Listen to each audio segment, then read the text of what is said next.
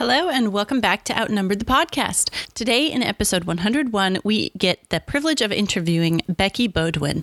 Now, if there's one thing, as you all know, that Bonnie and I love to introduce into the chaos of motherhood, it's joy. And our second favorite thing is probably humor.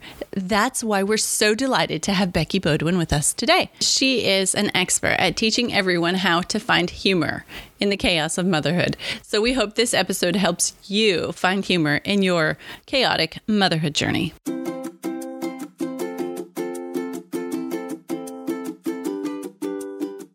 Hello, and welcome to Outnumbered the podcast. I'm Bonnie. And I'm Audrey. We're experienced moms to a combined total of 18 children. Our mission is to help overwhelmed parents find peace in parenting and humor in the chaos. Come join us as we attempt uninterrupted conversation about parenting with joy and intention.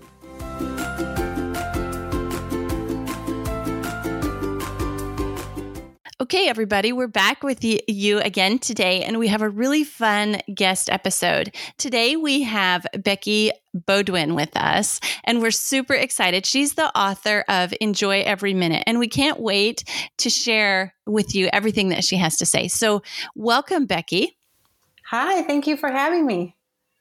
We are super excited to have you. Um, I especially can't wait to hear you talk about uh, that title of your book because we've talked about those uh, fun things that other moms say to each other, right? Like enjoy every minute. I just love that title so much. So that's going to be fun to chat about. Yeah. Um, but to get to know you just a little bit better, we always ask our guests to share a humor segment, some sort of funny mom moment that you have. Do you want want to share something with us? Sure. So I was thinking about this, and I think something that I realize now how funny some things were that I did like way back when my kids were really little that I didn't think were funny at the time. But um, so when my girls were little, I was totally into the drive-throughs. I hated taking my kids out of the car, having to go into the store. So, I mean, I would drive 15 minutes further away just to go through a drive-through, um, dry cleaners or whatever it might be, rather than having to park the car and drag my kids in. And oh, I totally get that. Yeah. Yes. So, um, and one thing I would always try to do at Walgreens when I would have to go through and get a prescription, because um, so I have three daughters, and one of my daughters had strep throat like seven times in one year. So I was at the doctor going to get medicine, and I would always try to get them to sell me stuff through the drive through when I was picking up the prescription you know and i would beg them i'd say like i, I just I, I need some children's tylenol. Can you please sell it to me? I don't want to have to bring my kids in and they would always say no. And one time i actually tried to return a package of ladies underwear at the drive-through pharmacy because I had bought the underwear in the in the in the store. You know, the last time I had had to drag my kids in there, I saw the underwear and I needed them, and I bought them, but they really didn't work for me. And I, that you know, it's it's like I knew that the guy was going to say no. He was like a twenty year old guy, and I was shameless, and I was absolutely desperate, but I tried anyway. I just said, "Will you please return this this package of underwear for me?" And of course, he said no. And now I think about that, and I'm like, it's just the desperation of being sleep deprived and not wanting to get out of my car. that is awesome. I used to go to every drive-through possible as well, especially after my first, because my first was a C-section, and I remember thinking, if I have to get out of this car and haul that car seat out with my broken ab muscles, I'm going to cry. Oh. So where do, where can I go? Where can I? I'm like, isn't there a place that sells milk through the drive-through? I'm oh, trying. No. I could not get out of this car. I know that would be the best. Mm-hmm, for sure. Oh, Becky, that's a great story. Thanks for sharing that with us. And sure. now we want to back up a little bit and have you tell our audience. You mentioned you have three daughters, but tell us about you and your family and also your book. Yeah. So I've been married to my husband, Bernie, for 26 years, and we were just chatting before. Um, he is Mexican and French, and those are my two favorite kinds of food. So um, that's kind of just a fun thing about our family. We have um, that kind of multicultural interests there. And we have three daughters. Two of them are in college. They actually go to the same school in Michigan. Um, and my oldest daughter is graduating this year and getting married and moving to England. So it's kind of oh. like a year of uh, like huge milestones, excitement, and I'm going to get my heart ripped out pretty bad. So it's going to be really a mix of all those things. And then our youngest daughter is a sophomore in high school. Wow. And um, the book is called Enjoy Every Minute and Other Ridiculous Things We Say to Moms. It came out in August. And um, I've actually been writing and speaking to moms for about 10 years on various topics, and parenting is one of the topics I talk about. So, super excited.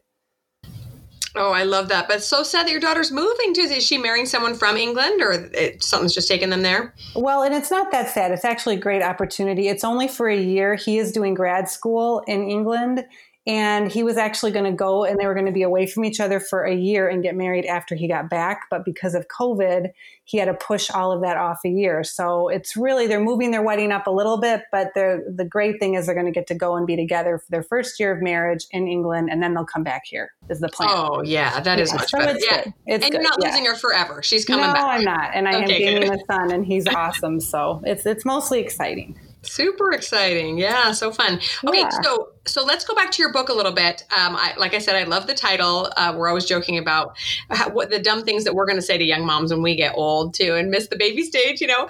Yeah. Um, but I, I'd love to hear just a quick overview of your book, maybe just kind of a rapid summary of the table of contents, what we sure. what we can expect from it. Yes. So there's 12 of these kind of cliches or myths that I touch on. And um, the first one is enjoy every minute because the time goes so fast. And that is what young moms hear all the time. And now I have to kind of bite my tongue to mm-hmm. not say it sometimes because as is true with a lot of these, there is some truth in it. You know, when you can look back on those years, you think that they went fast, but it's impossible to enjoy every minute. And it does not feel fast when you are in the thick of it and you are raising the kids. So, and then to go a little deeper, I think it's a lot of pressure on a mom who is maybe really exhausted and overwhelmed. Um, it can turn into really negative self talk like, what is wrong with me? Why am I not enjoying my kids more? I shouldn't be struggling so much, that kind of thing. Um, so that is one. Another one is if mama ain't happy, ain't nobody happy. And I have always disliked that. It kind of goes along with happy wife, happy life. But I feel like it puts an unfair burden on moms to sort of like always have a smile on their face and we got to hold it together because if we fall apart what will happen to everybody else? And um, in this chapter it's one of my favorites because i really I, I share a lot of stories from other moms. Other moms actually shared stories with me on depression their struggle with depression and anxiety. Um, we talk about mom guilt in this chapter which is huge and sort of just the permission that moms i think need to be honest about where they're struggling or maybe the hard seasons. Um, so that is one. Another one that I wanted to include is just wait until they become teenagers. that is one that fills moms of young children with dread, you know, and it's like, it's such a strange thing to say to a mom who's got all these little kids that are out of control to say, just wait till they become teenagers. and um, I have a sister that has five kids. And when I told her I was going to include this in the book, she said, Oh, good. You know, will you please give us hope that those years are not going to be completely awful? And, um, so that's exactly what I do. I have some other people weigh in and I talk about there's certainly some challenges in raising teenagers, but there's a lot of fun too. So I really talk about what I enjoy about the teenage years. I am so glad you included that chapter in your book because I have to tell you what my favorite part of parenting has been parenting my teenagers. And and I just I'm like you, I just can't stand it when people say wait till they're teenagers. Like if you're going to say that, say it with a lot of joy and enthusiasm in your voice cuz that is awesome oh, time. Yeah. yeah, that's so great to hear. Yeah, I think we got to tell the whole story. There's certainly reasons why people say that, but you got to tell the whole story and tell the good part too. Right, yeah. right. And and I wish I could tell people, listen, if you're scared of the teenage years, just realize there's no more wiping bums. There's no more, no more rocking anyone to sleep. There's no more having to get a babysitter every time you need to run to the grocery store. It in so many ways, it is fantastic. Yeah, each stage has its troubles, but I'm yeah. really enjoying the older kids for sure. You'll you don't have to answer questions like I got from my three year old the other day. Why is pink pink? I don't know. And what's the answer? I'm curious. Why? I don't know. I don't know. And it's of course right while I'm trying to, you know, change a baby's diaper and get supper on at the same time or something, you know. Yeah. Like, I don't know. Just like, go we're away. Gonna have to philosophize after dinner. Sorry, honey, I can't help you. that is so funny. Yeah, and I think with with um, with parenting teens, that's when I feel like I've really gotten to see my my daughters become the people that they are. Their humor, and I think if you can learn to connect with your kid, with each child, you know, through that season, um, they become amazing people, and you get a front row seat to to see that and to experience that. So, um, yeah, it's it's a good it's it's really a good season. We often talk on the podcast. I often mention my 20 year vision, and it's just the concept of wanting aiming at what I want our family to look like in 20 mm-hmm. years. But it starts, I think the beautiful part of helping your kids through teenagehood is that is such an amazing basis, foundation for a friendship with them mm-hmm. in the mm-hmm. future is that you've helped them through teenagehood as opposed to, oh, the opposite. You know, you were like enemies during their teenage years and then you're supposed that's supposed to be the foundation where you go and build a friendship off of it, it just doesn't it just doesn't play out very good in a 20 year vision that's really good. Yeah. That kind of leads into another myth that I talk about that's um, stay balanced, you know, is the thing people will say. And that would be great if you could actually figure out how to be balanced in the first place and then stay that way. But it's just, I think being a mom and being a parent is just, uh, it's kind of like surfing. It's like you're just constantly having waves that are changing and falling off your board and getting back on. Not that I've ever surfed in my life, but it's how I imagine it in my head. and one of the things I talk about that's so similar to what you just said is I kind of go in a 10 year increment, but like even looking at our calendars, which have been completely disrupted because of COVID for a lot of us. But once things are open and we're able to get back into it, I know so many of us will jump right back into the hectic, busy life of our calendar being crazy. And this idea that think about what you want your family to look like 10 years from now.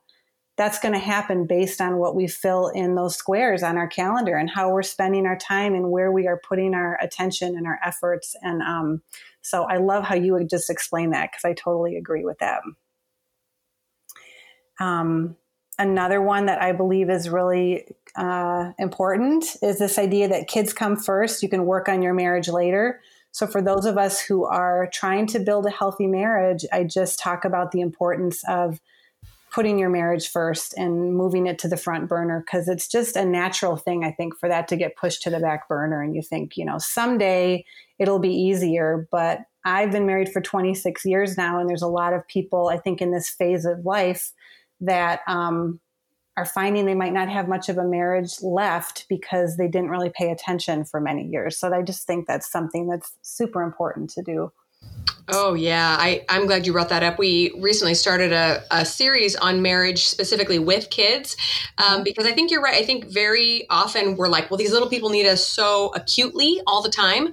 Um, and yet it's quite common for people, for couples to uh, get to that stage where their kids are all gone and all of a sudden their marriage is, is non existent. Like they yeah. don't remember what they even liked about each other, which is so sad. But it it really does require a priority, and if it's not at the forefront, then the kids will just trample all over, all over it, all over those marriage priorities, unless you unless you take stand, you know. Yeah.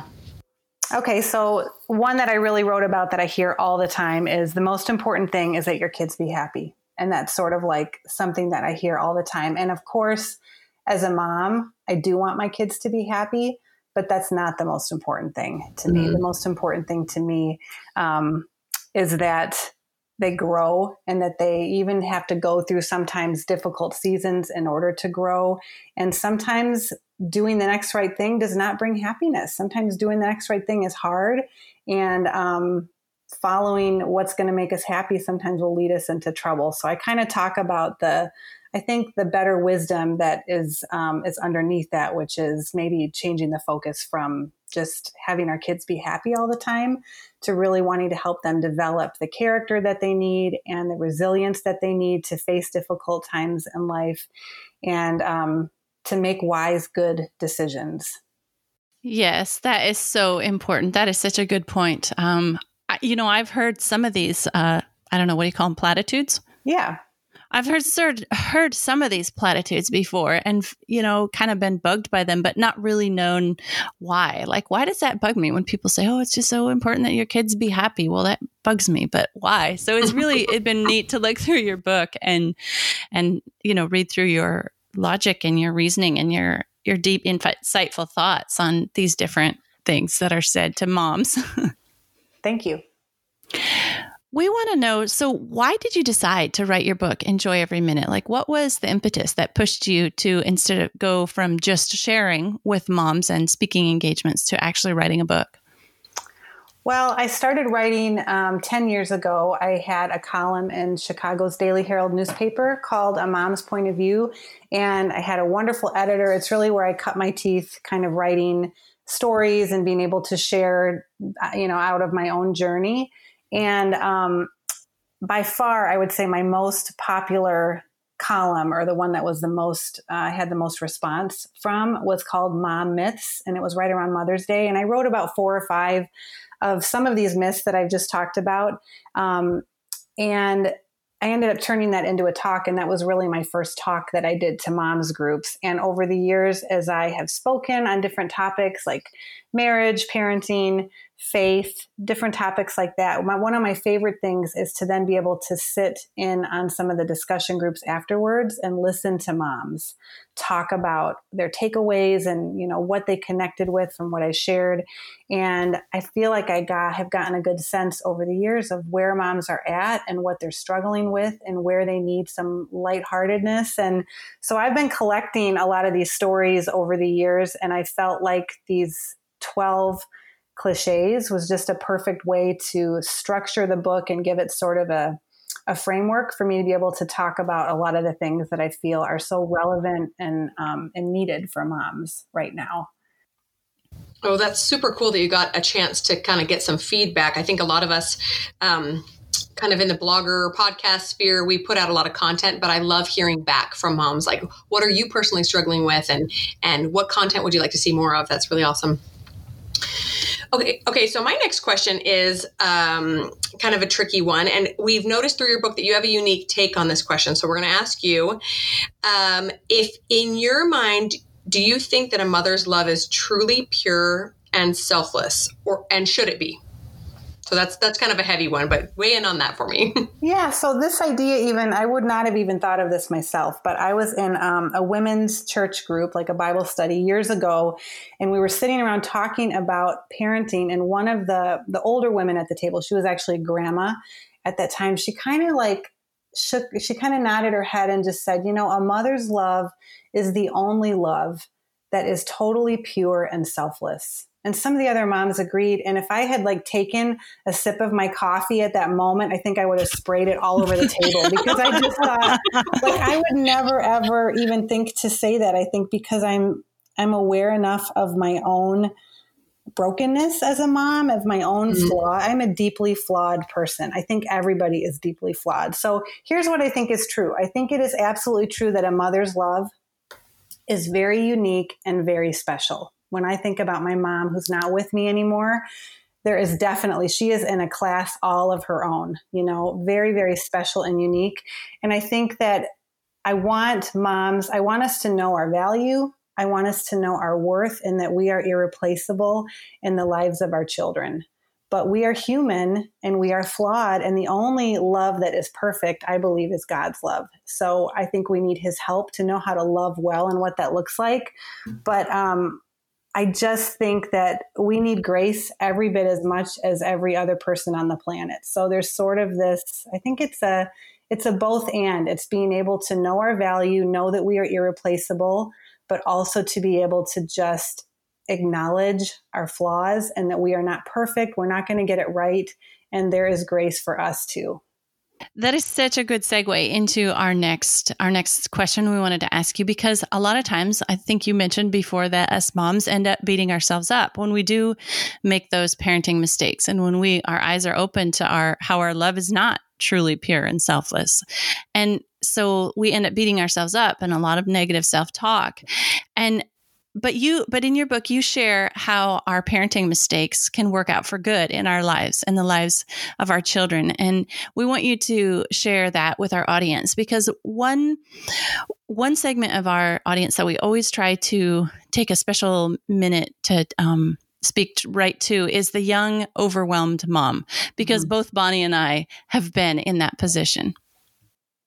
Yes so in the book, I tell a story of um, I have a friend named Trisha who last year her son Jack was in first grade and she goes to pick him up from school one day and she hears she overhears the mother standing next to her say, "Oh, my little girl was so excited about Super Reader Day today. She couldn't wait." And when Trisha heard that, like her heart sank and she just thought, "Oh, I forgot. I got the emails and I forgot to send Jack to school with his favorite book, his favorite stuffed animal." I mean, it's like the moment that all of us would just feel so terrible.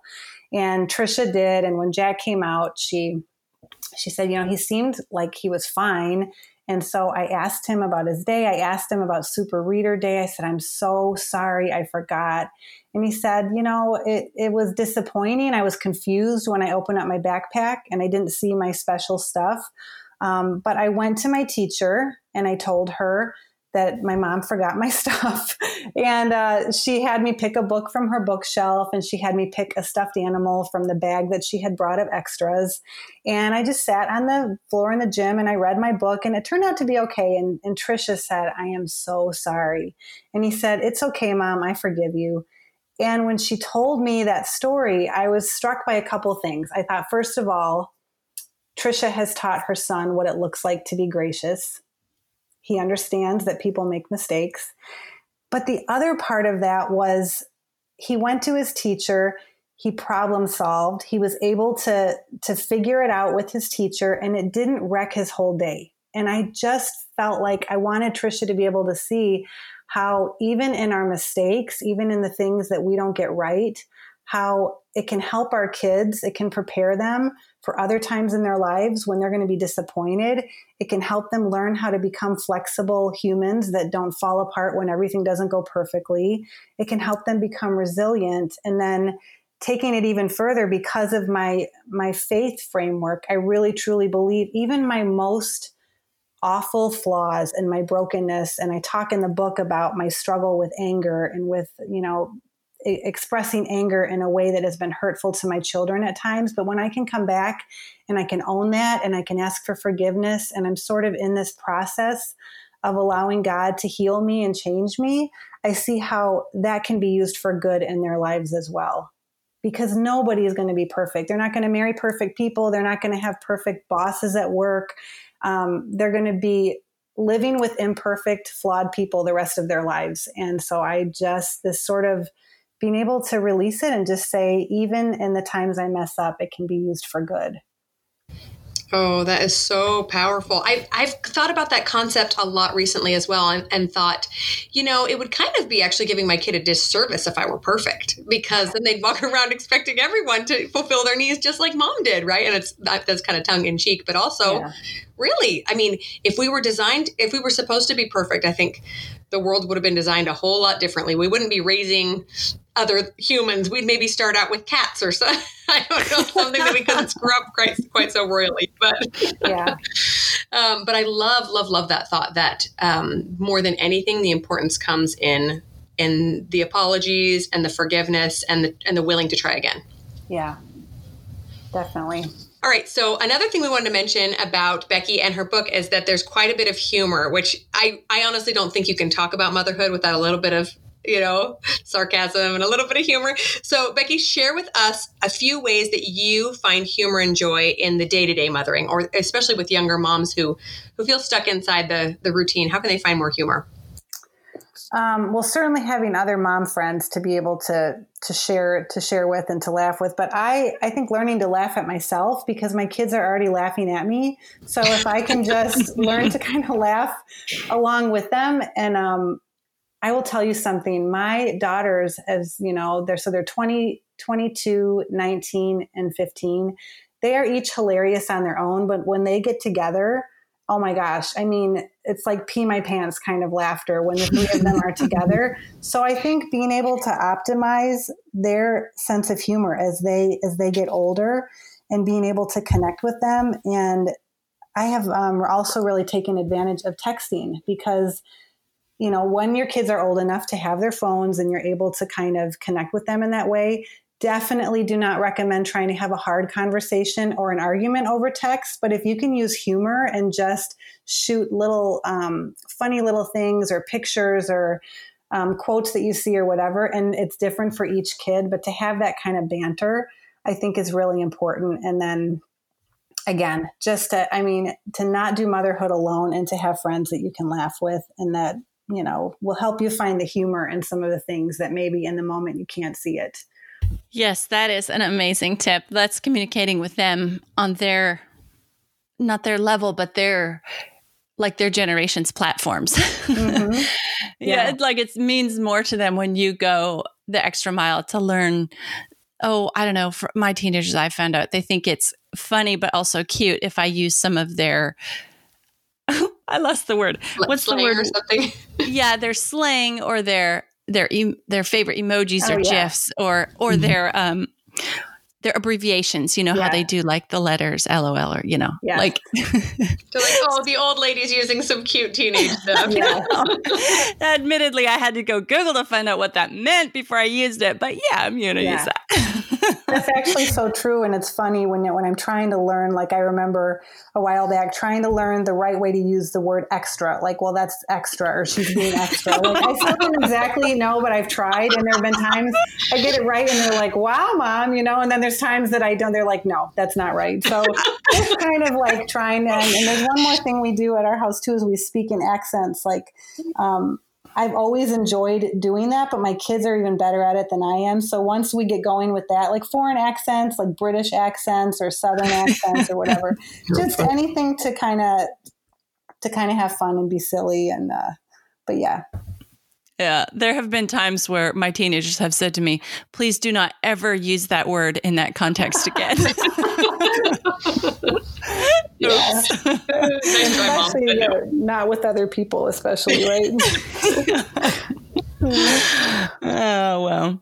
All right, so we want to go back, kind of a little bit back to this idea um, that motherhood is the hardest job in the world. We know you have a good take on that, and we want to hear it. But it it brought it to my mind when you were talking about making our parenting mistakes work for our good and how we can, you know, use our mistakes to change. And like sometimes to some overwhelmed moms, that can look like just another thing that they have to do, um, added onto all the care and everything that motherhood takes. And like they're feeling really overwhelmed. But I, I would love for you to share your take on the idea that being a mom is the hardest job in the world. Yes, and this is kind of the one that's a little bit hard. I'm like, read, just read the chapter because I really unpack it because that's the one that I think we hear that all the time, and it's it's taken as it's just like you know for effect. Being a mom is the hardest job in the world, and here's my take on that it's just i haven't had every job in the world like you know it's one of those it's like there's jobs i can think of that I wouldn't even want to try, like um, being a coal miner, for example. That's like one of the hardest jobs in the world. Or being a podiatrist. I have like a real problem with feet, and I'm like, I, there's no way that I could be a podiatrist. And I think you know, it's hard being a dad too. It's like, how do dads feel when they constantly are hearing being a mom is the hardest job in the world? So this one is a little bit like you know i will give it maybe 90% you know it's it's it's really really hard being a mom. And i think what's underneath this this thing that we say all the time is this incredible need for validation. We moms are so hungry and craving validation because we just need people to see how hard it is. So yes we need the validation but i also think that there are some things that we do that make our job harder and a couple of th- the things that I talk about are comparison. And uh, most moms I know struggle with this. And especially if you're on social media or you're looking around and it just kind of seems like other moms are, they're doing a better job than you, or they've got, they've got more to work with than you, or they've got this or they've got that. And when we compare ourselves, I think the, the real danger is we become discontent with who we are and what we have and it makes our job a lot harder. I even had a friend who said, when I hear, you know, like one mom talk about her son who did this amazing missions trip and he went and he's serving the poor and he's doing all this, and I'm looking at my kid and they're just playing video games and they don't seem to be that interested. It's like even comparing where our kids are at, and it's just not fair. So that's one thing. And then the other thing I think that we do that makes our job harder is we isolate, especially. Um, when we're having a hard time because we think other people are doing fine. And um, now, especially, I just think to be able to open up and just to connect with other moms and to share and realize that you're not alone will make our job a little less difficult. Oh yeah, I love all those tips. I especially love that you that you're sharing that there are ways that we actually make our own jobs harder. And I think mm-hmm. one of the reasons that that motherhood is so hard is because most women want to be amazing mothers. And mm-hmm. so we're constantly critical of our our yeah. own mothering abilities. We're constantly comparing like, "Oh, should I be like her? Should I be like this?" Um, but but to just try to find peace in the fact that we're the mothers that our kids need and we're going to do the best we can and we're going to know that grace is going to make up for the rest because we're going to do a lot of screw ups and that's and that's totally okay mm-hmm. well becky those are about all the questions we have for you today would you like to share with our listeners where they can find you if they want to learn more about you and and purchase your book sure um, you can find my book on Amazon. The title is Enjoy Every Minute and Other Ridiculous Things We Say to Moms. Um, my website is beckybaudouin.com. It's B E C K Y B A U D O U I N. And you can find me on Instagram and Facebook under the same name as well. Awesome. Well, we'll com- include her, links to her book and links to her website in the show notes. Becky, again, thank you so much for joining us and for all of your wonderful pearls of wisdom as a, a more experienced mom. We loved hearing all of them. It was so fun to talk to you. Thank you for having me on. Thank you for joining us today. Yeah, that was great. Thank you. You two are fun. Thanks so much for tuning in. Did you know you can help the podcast in several ways? First up, we're on Patreon, and there are three different levels to support us there. Just head to patreon.com slash outnumbered. Next up, if you enjoyed this episode, please leave us a written review on iTunes. It helps other parents find the podcast and receive the help you're enjoying. And finally, you can follow us on Instagram at Outnumbered the Podcast. We're always having fun over there, too. As usual, if you have any questions or ideas for future episodes, you can reach us at outnumberedthepodcast at gmail.com. Thanks for all your support. We'll talk to you next week.